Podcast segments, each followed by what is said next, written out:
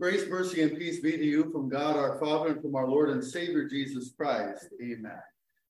I would invite you to take hold of a hymnal that is in the pew rack in front of you and turn to page 203.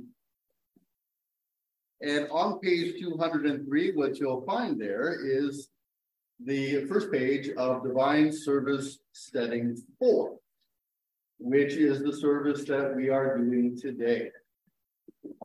What you'll see there on page 203 is the confession and absolution that we began the service with.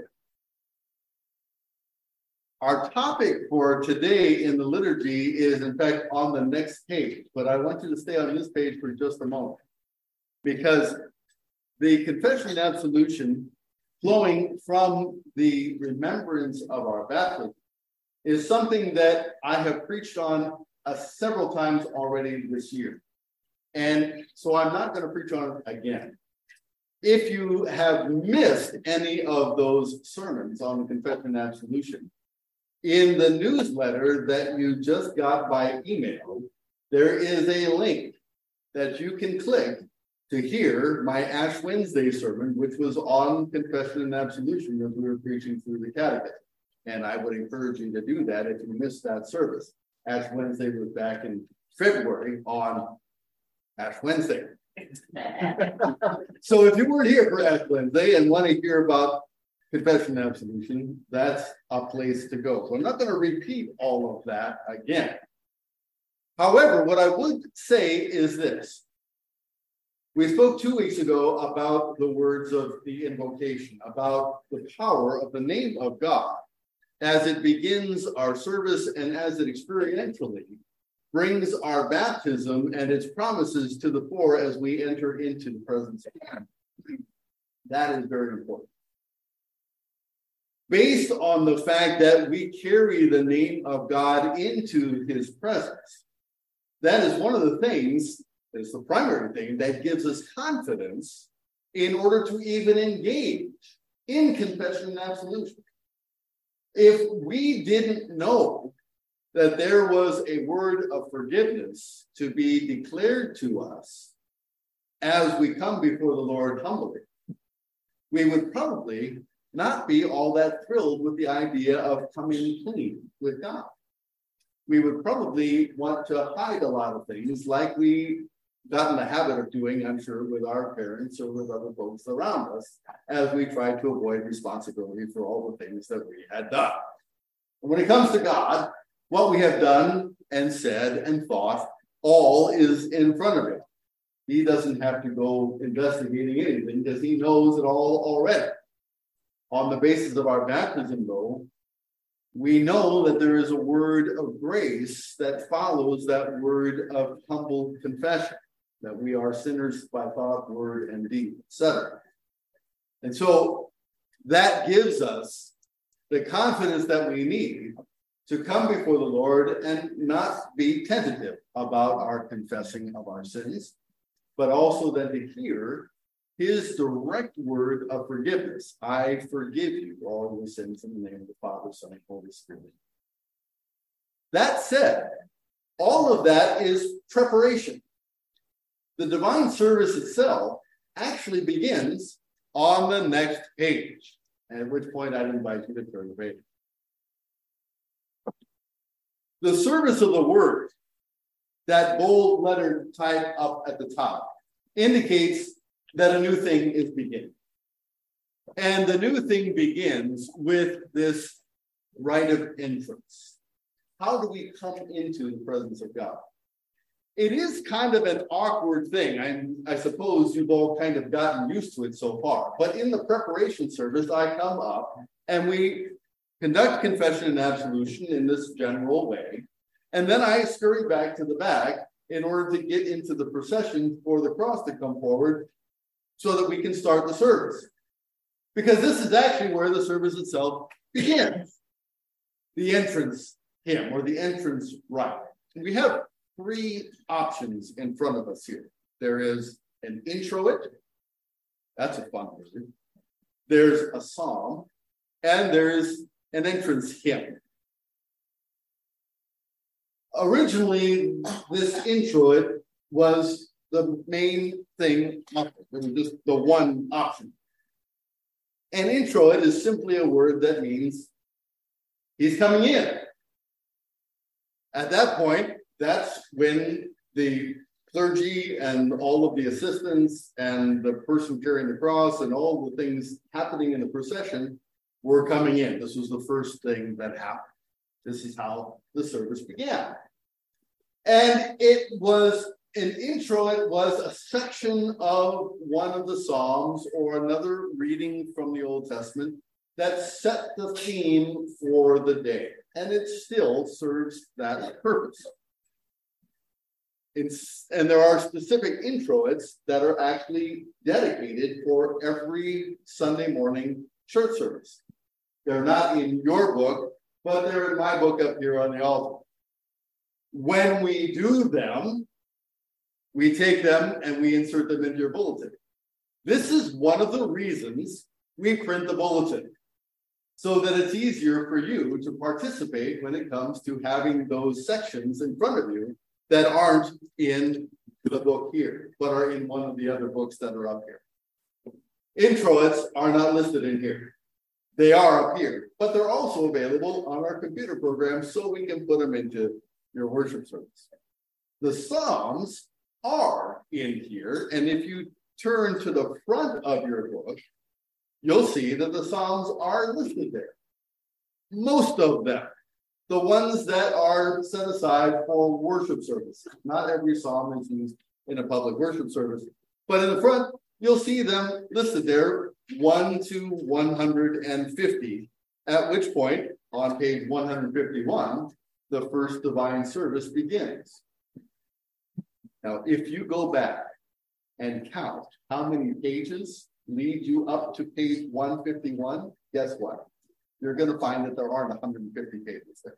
But there are 150 songs dedicated for worship, except for the ones that aren't. Most of them are there. Why do we do that? Not because we're counting pages, but because we're giving you an index in order to work your way through the hymnal in a way that makes sense. If you turn forward to page 332, 31, in fact, you'll find that the first hymn is not hymn number one, but it's hymn number 331. So there's one numbering system that guides the entire book, all the way through from start to finish. That's actually a new feature in this hymnal than in previous hymnals. So there's one numbering system all the way through the Psalms, the services, the prayers, and then the hymns. So there isn't a hymn 330. That's why we sometimes run out of threes during Advent. So we have these options an introit, a section of psalm, a full psalm, or the entrance hymn. Sometimes we do a psalm, sometimes we do an introit. More often than not, you'll find that I pick a hymn for us to sing. There is a section of your hymnal that has the hymns for the opening of worship services. And there's a, a, host of them, 12 or 20 of them, give or take, in that section. And they're in the 800s. Of course, there isn't a 330, but or earlier, but they're in the 800s, right before you get to the close of worship hymns, opening of worship and closing. Well, what does this do? What it does is it reminds us of where we are. We're in church now, as though the confession and absolution didn't do that, or the invocation didn't do that. But it does underline the fact that this is a different time. This is a different place. Things that aren't of the world are going to be happening here over the course of the next hour. And I use that word hour, of course, loosely over the course of this next time. And it intends to invite you to put aside all the things that you were carrying with you on the way in and to focus your attention on the cross that is coming in to announce that Jesus is here with us and that we are now in the presence of God. having been prepared for that through the opening preparatory rite and the confession and absolution. So something different is happening here. Something not of this world, but of the Spirit is happening in this place and at this time. And it invites you also to consider some of the themes that are going to be talked about and shared over the course of the hour of worship. In fact, the introits are specifically chosen to coordinate with the gospel lesson and with the uh, and with the uh, Old Testament lessons for the day.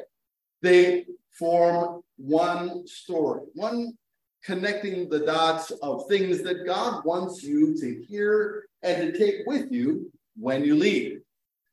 Introit means he's coming in. On the one hand, it's referring to all of the assembled folks that are in robes coming to help conduct the service. But really, it's about the cross. Really, it's about Jesus coming into this space to be with you and to have conversation with you and to bless you and to provide his gifts to you. One other thing that is that is uh, exemplified and, and set up in, in uh, for us to take note of because of these sections of the service. The service of the word is all conducted on the main floor, give or take. We're on this first riser here as we move into the service of the word. In general, in general, it's when we start moving into the time of prayer and the preparation for the service of the sacrament that we go up to the altar. So there's a progression of this entering into the presence of God that begins with the procession and our moving into the holiness and into the presence of God until finally, together, we kneel at the altar of God for the sacrament of the altar. But there are movements in the service already embedded as this time of the word is happening on this level and the time of the sacrament is happening on this further up level. When we come into the presence of God, the confession and absolution invites our humility, it invites our honesty, and it invites our vulnerability. But the hymn of entrance, the entrance hymn, the introit, the psalm for the day, these invite us into the joy of God's presence.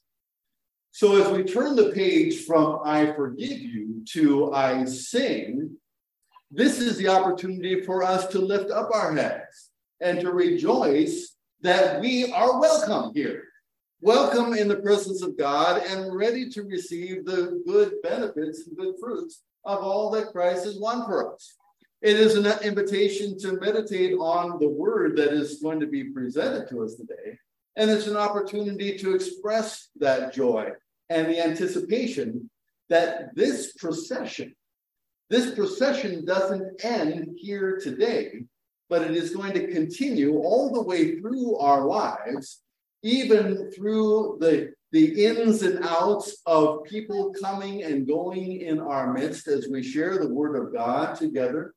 But as we join together with the procession of all God's people, from Adam and Eve through all the saints of old up to our own day and into our unseen future we anticipate that the movement of God through his gospel is going to make that procession trail on and on and on throughout time and around the world and across cultures and across countries in order for the Lord to finally assemble a mighty host of all nations, languages, tribes, and peoples around his throne.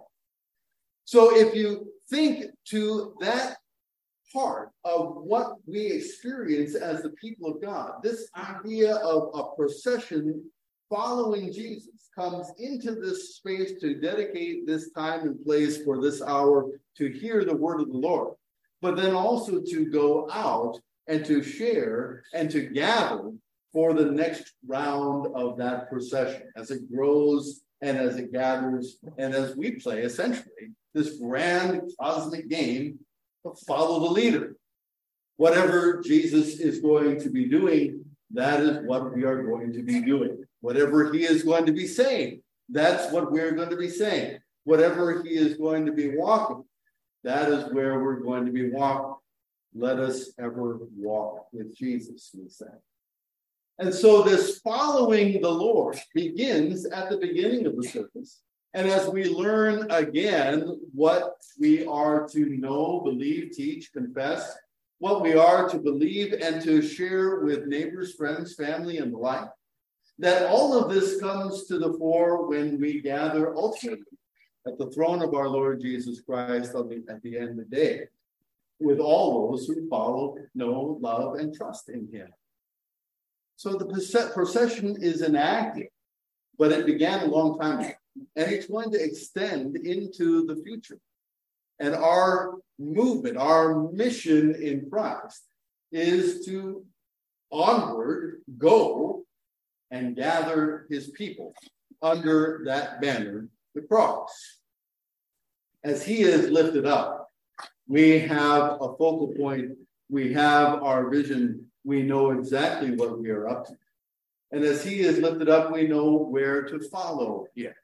We know where to go wherever he is. We know in this place where to find respite from all the cares that the world would dump on us and that the Lord would lift from us. To know that his burden is easy and his service is light. And so, as we move out of the time of confession and absolution, we have a time to anticipate the Lord's word and to anticipate it with joy as we join in his walking up to the altar and then out into the world until we come to his final place of Sabbath rest around his very presence on that day. Until that moment, we have his Sabbath rest with us in his word and in his body and blood as we share in the gifts of the forgiveness that he's won for us. And so, with that peace and in that hope, we move forward in this hour and into the many hours yet to be between Sundays as we serve him in thought, word, and deed. In Jesus' name, amen.